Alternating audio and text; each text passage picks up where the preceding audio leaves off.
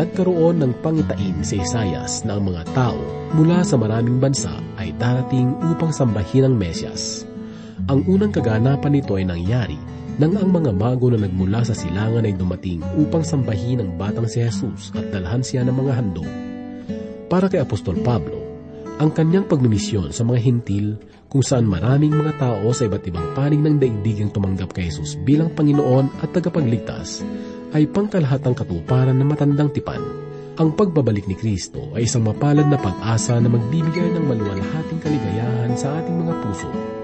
Kay sarap isipin na sa mga panahong iyon, ang katotohanan ni Kristo ang siyang magiging kagandahan ng daigdig. Ang kabanatang ating matutunghayan sa sandaling ito ay magbibigay sa atin ng kaaliwan sa gitna ng kaguluhan ng daigdig. Naway buksan nito ang ating puso sa pananampalataya sa Diyos upang sa pamagitan ng pag-asa sa Kanyang katotohanan, ang ating puso ay makatagpo ng kapahingahan. Muli po nating ibigay sa Panginoon ang sandaling ito sa minisahe ng salita ng Diyos na matatagpuan sa ika-anim na po at ika-anim na isang kabanata ng Isayas na sa atin ay yahatid ni Pastor Rufino de la Pere dito lamang po sa ating programang Ang Paglalakbay. Huwag ka sana mawala ng pag-asa sa walang pati na problema. Sa iyong pagluha ay may kasama ka. Siya si Jesus, tagapaglikha.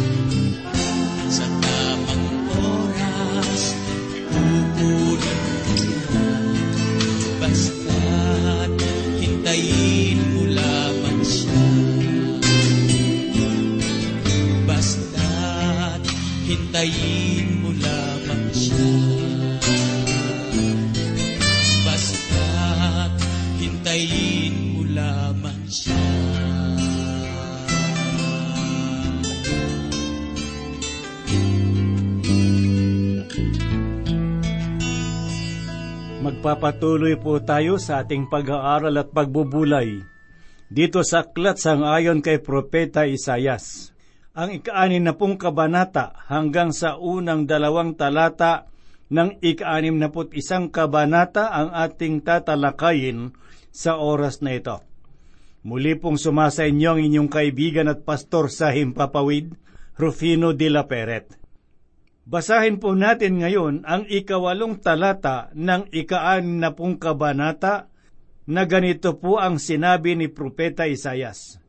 Sino ang mga ito na lumilipad na parang ulap at parang mga kalapati sa kanilang mga bintana?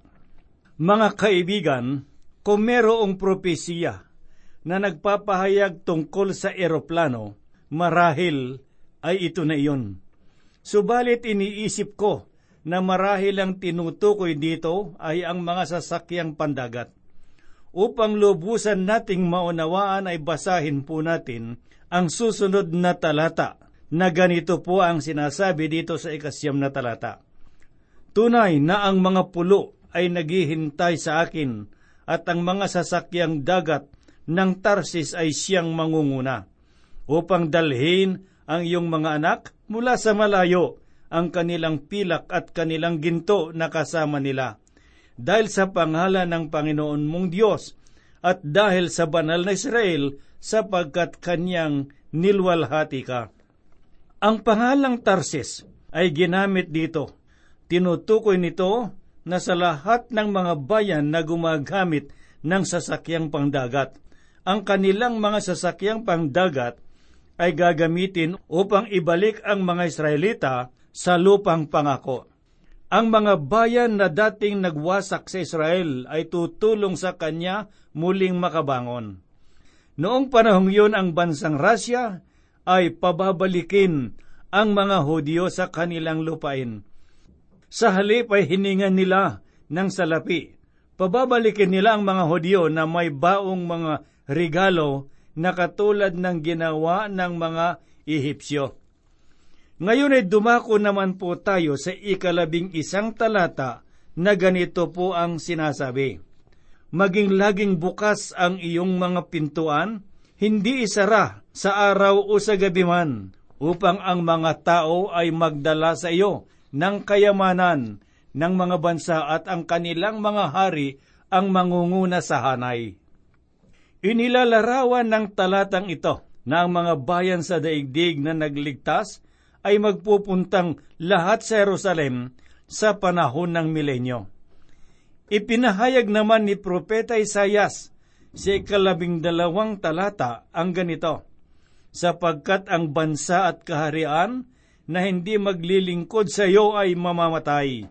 Ang mga bansang iyon ay malilipol ng lubusan. Malinaw na sinasabi ng Panginoong Heso Kristo na ang saligan ng kanyang paghatol sa mga bansa ay sa pamamagitan ng kanilang naging pakikitungo sa mga Hudyo. Makikita po natin ito sa ikadalawamput limang kabanata sa Ebanghelyo sang ayon kay Mateo, mula sa ika-tatlumput isa hanggang ika-tatlumput anim na talata. Pakinggan po natin ang kanyang sinabi. Kapag dumating na ang anak ng tao na nasa kanyang kalwalhatian, nakasama niya ang lahat ng mga anghel. Siya'y uupo sa trono ng kanyang kalwalhatian at titipunin sa harapan niya ang lahat ng mga bansa at kanyang pagbubukod-bukurin ang mga tao na gaya ng pagbubukod-bukod ng pastol sa mga tupa at sa mga kambing.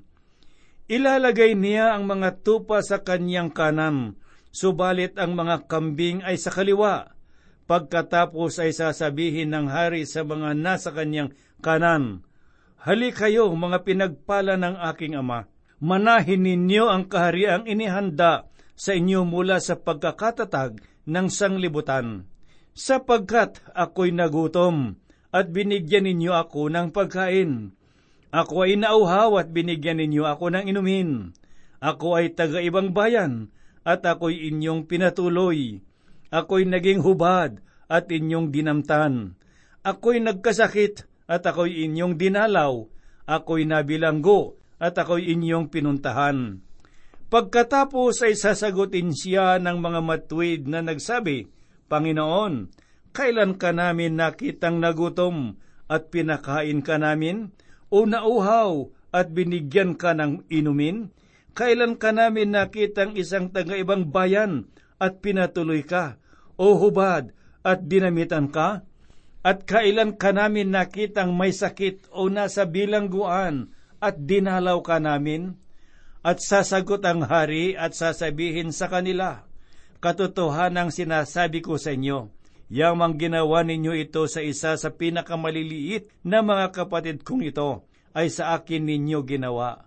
Pagkatapos ay sasabihin niya sa mga nasa kaliwa, Lumayo kayo sa akin, kayong mga sinumpa.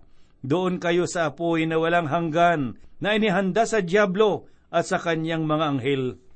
Sapagkat ako'y nagutom at hindi ninyo ako binigyan ng pagkain.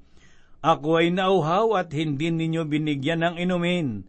Ako'y taga ibang bayan at hindi niyo ako pinatuloy. Hubad at hindi ninyo ako dinamitan. May sakit at nasa bilangguan at hindi ninyo dinalaw. Pagkatapos ay sasagot din sila na nagsasabi, Panginoon, kailan ka namin nakitang gutom, uuhaw, o isang taga-ibang bayan o hubad, o may sakit o nasa bilangguan at hindi ka namin pinaglingkuran. At sila'y sasagutin niya na nagsasabi, Katotohanang sinasabi ko sa inyo, Yamang hindi ninyo ito ginawa sa isa sa pinakamaliit na ito, ay hindi ninyo ito ginawa sa akin. At ang mga ito'y mapupunta sa walang hanggang kaparusahan, ngunit ang mga matuwid ay sa buhay na walang hanggan. Alamin naman po natin ang ipinahayag ni Apostol Pablo sa ikalawang kabanata ng Filipos talatang sampu at labing isa. Upang sa pangalan ni Jesus ay lumuhod ang bawat tuhod sa langit at sa lupa at sa ilalim ng lupa at ipahayag ng bawat dila na si Kristo ay Panginoon sa ikalulwalhati ng Diyos Ama. Sa panahon ng milenyo, ang buong sangkatauhan ay mapipilit ang lumuhod kay Kristo. Ang puso ng iba sa panahong iyon ay magkakaroon ng pag-aalinlangan kung sila ay luluhod o hindi. Kapag si Satanas ay makalaya na sa dulo ng milenyo, yaong mga may mapaghimagsik na puso ay kusang lalapit sa kanya at ito na ang magiging huling paghihimagsik. Ako'y naniniwala na sa panahon ng milenyo ay magkakaroon ng lubusang pagbabago. Hindi mananatili na tela may tagpi ang daigdig, kundi ito ay magiging isang bagong daigdig at magkakaroon din ng bagong kalangitan. Ang lahat ng bagay ay gagawing bago ng Diyos. Hindi na niya ibabalik ang katawan, kundi bibigyan niya ako ng makalangit na katawan. At sa lahat ng mga nananampalataya sa Kanya, isa itong dakilang araw para sa lahat ng mga anak ng Diyos. Ganito naman po ang sinabi ni Propeta Isayas sa kalabing limang talata ng kabanatang anim na po. Yamang ikaw ay napabayaan at kinamuhian na anupat walang tao na sa iyo ay dumaraan. Gagawin kitang walang hanggang karilagan na sa maraming saling lahi ay kagalakan. Kung inyong maalala, ipinahayag sa ikalawang kabanata ng Isayas na ang Jerusalem ang magiging sentro ng daigdig at maraming dakilang pagpapala ang darating sa panahong iyon. Sa kalabing anim na talata ay ito naman ang pahayag ni Isayas. Ikaw ay iinom ng gatas ng mga bansa at sususo sa mga suso ng mga hari at iyong malalaman na akong Panginoon ay tagapagligtas mo at manunubos makapangyarihan ng Hakob. Ang mga kayamanan ng Jerusalem na sinamsam sa kanila noon ay maibabalik na may kasama pang dagdag. Alamin naman po natin ang ipinahayag ni Propeta Isayas sa talatang labing pito na ganito po ang kanyang sinabi. Sa halip na tanso ay magdadala ako ng ginto, at sa halip na bakal ay magdadala ako ng pilak, sa halip na kahoy ay tanso, sa halip na mga bato ay bakal, ang mga kapayapaan ay gagawin kong mga tagapangasiwa mo at ang katuwiran bilang iyong tagapamahala. Napakainam malaman na marami tayong makikitang mga bagay na gawa sa tanso sa bayang iyon.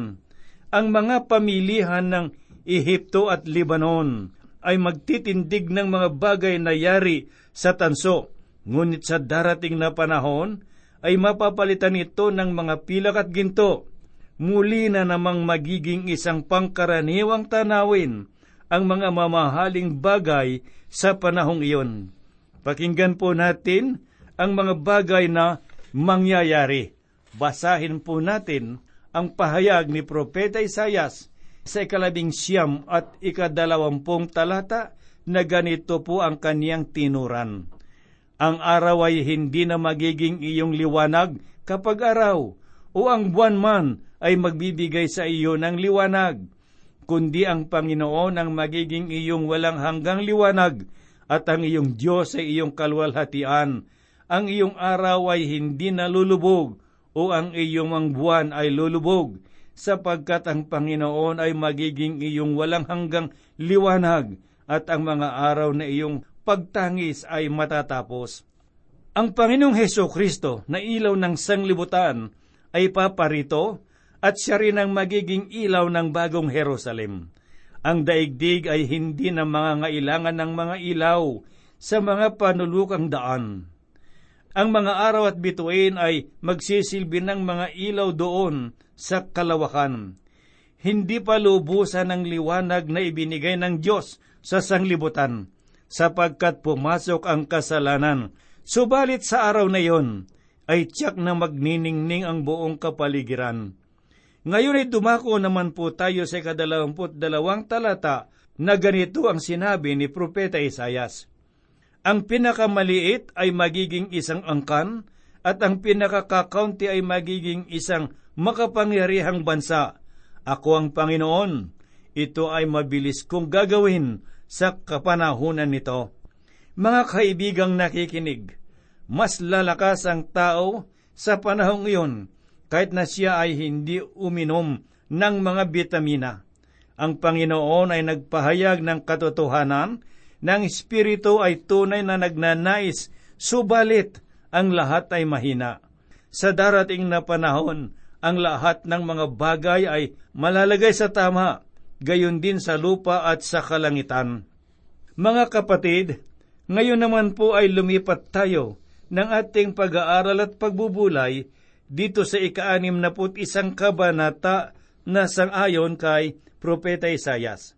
Ang unang tatlong talata ay makakatulong sa atin upang malaman ang kahulugan ng mga pahayag sa banal na kasulatan. Basahin po natin ang sinabi ni Propeta Isayas sa unat ikalawang talata na ganito po ang kanyang pahayag. Ang Espiritu ng Panginoong Diyos ay sumasa akin, sapagkat hinirang ako ng Panginoon upang ipangaral ang mabuting balita sa inaapi. Kanyang sinugo ako upang magpagaling ng mga bagbag na puso, upang magpahayag ng kalayaan sa mga bihag, at buksan ang bilangguan sa mga bilanggo, upang ihayag ang kalugod-lugod na taon ng Panginoon at ang araw ng paghihiganti ng ating Diyos upang aliwin ang lahat ng tumatangis. Pinapakita sa atin ang pamamaraan kung paano bibigyang kahulugan ang mga pahayag ng Biblia.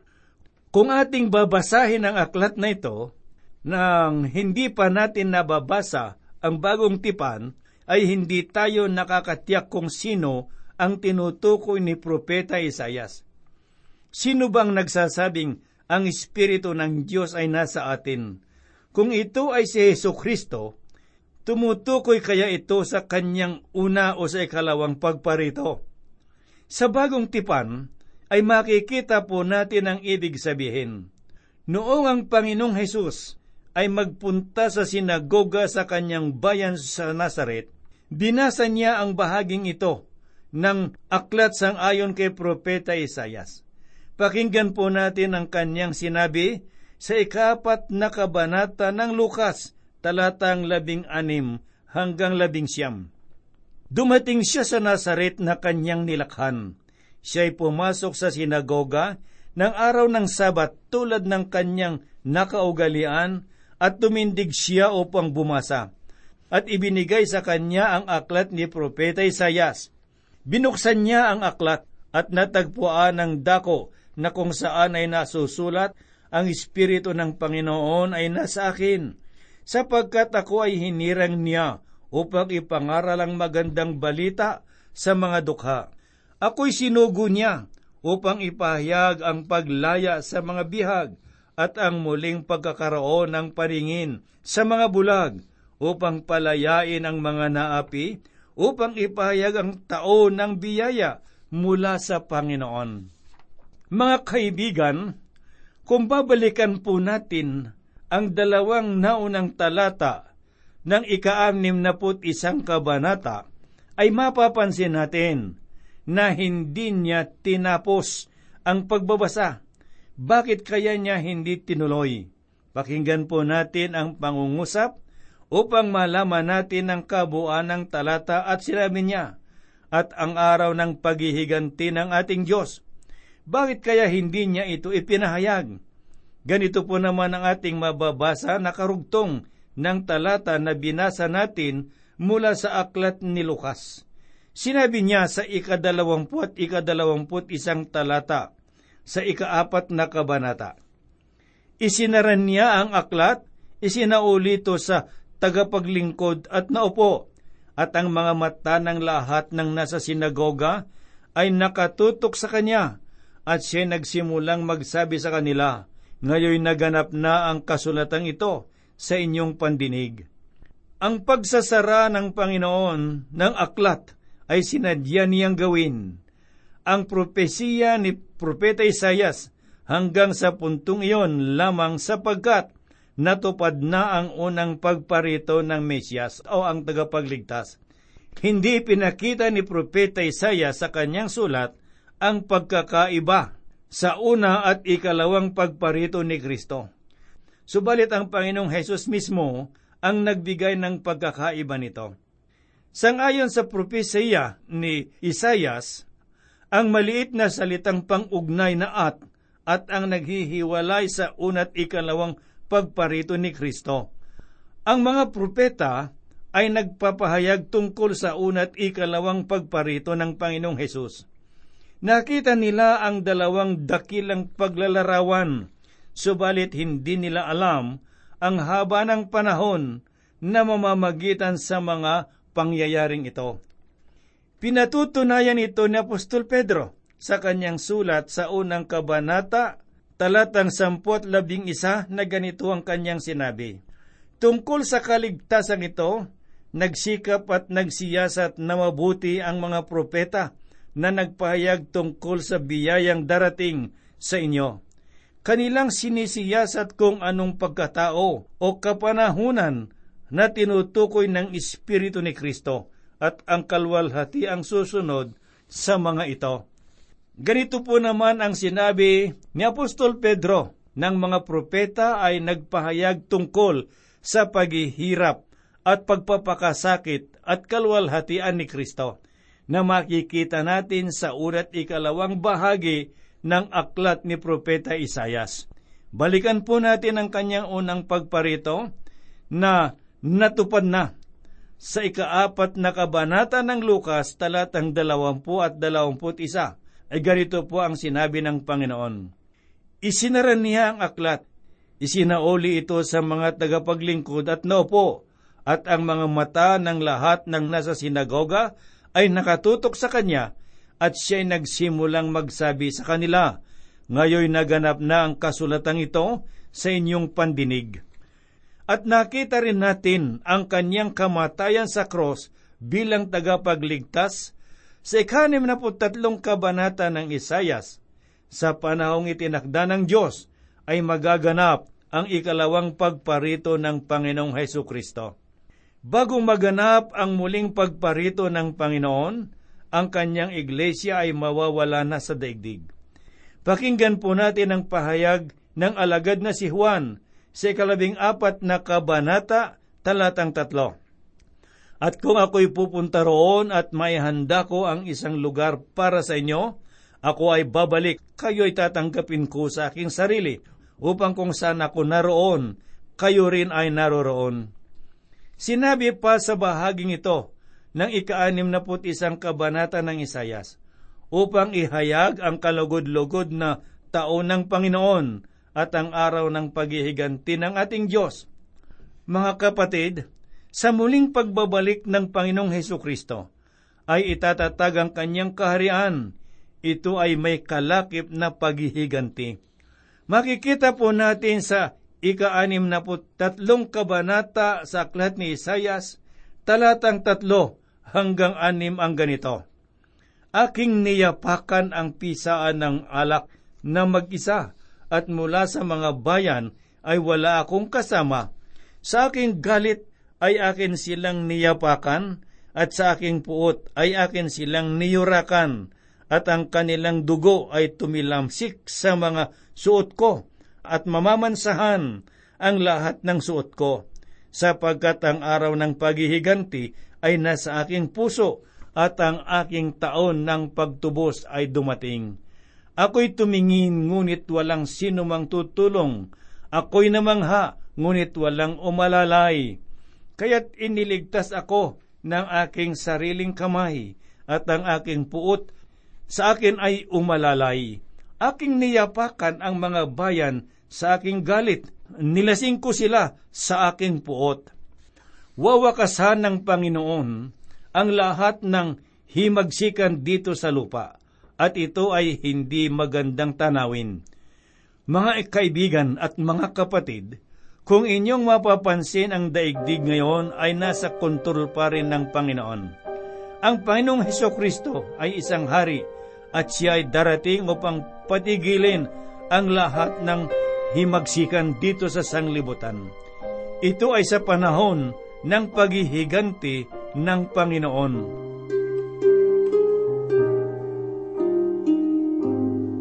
Tayo po ay manalangin. Ang mga salita mo, Panginoong Diyos, ay batayan ng aming pananalig at pananampalataya. Mga salita mo na nagbibigay sa amin ng panibagong pananaw ng buhay. Sa oras na ito, dakilang Ama, akin pong idinadalangin sa iyong pangalan ang lahat ng mga kapatid at mga kaibigan na nakikinig ng iyong mga salita sa oras na ito. Batid mo, Panginoong Diyos, ang kanilang kalagayan at ng kanilang mga pangangailangan. Dalangin ko po sa iyo, Panginoong Diyos, patuloy mo po silang gabayan. Sila po ay iyong pangunahan. Ibuhos mo ang mayamang pagpapala sa kanilang buhay, sangayon sa kanilang mga pangangailangan. Kung sila, Panginoong Diyos, sa oras na ito ay merong mga dinaramdam, nawawalan sila ng pag-asa. Dakilang Diyos, idinadalain ko po sa iyong pangalan. Ikaw, Panginoong Diyos, ang siyang tumulong sa bawat isa sa kanila. Sa iyong pangalan, Panginoong Diyos, idinadalangin ko ang kagaling at lunas ng kanilang mga karamdaman. Tulad ng ginawa mo sa maraming tao nung ikaw ay naririto sa sanglibutan. Idinadalangin ko rin ang may mga hapis na puso, ang mga nanlalamig sa kanilang pananampalataya. Panginoon, ikaw ang liwanag ng sanglibutan. Tanglawan mo po sila at magbalik loob sa iyo. Kami po'y umaasa, nananalig sa iyo dakilang Diyos, ng lahat ng ito iyong gagawin at tutugunin sang ayong sa iyong kalooban, sapagkat ang lahat po'y hinihiling namin sa banal na pangalan ng aming Panginoong Heso Kristo. Amen.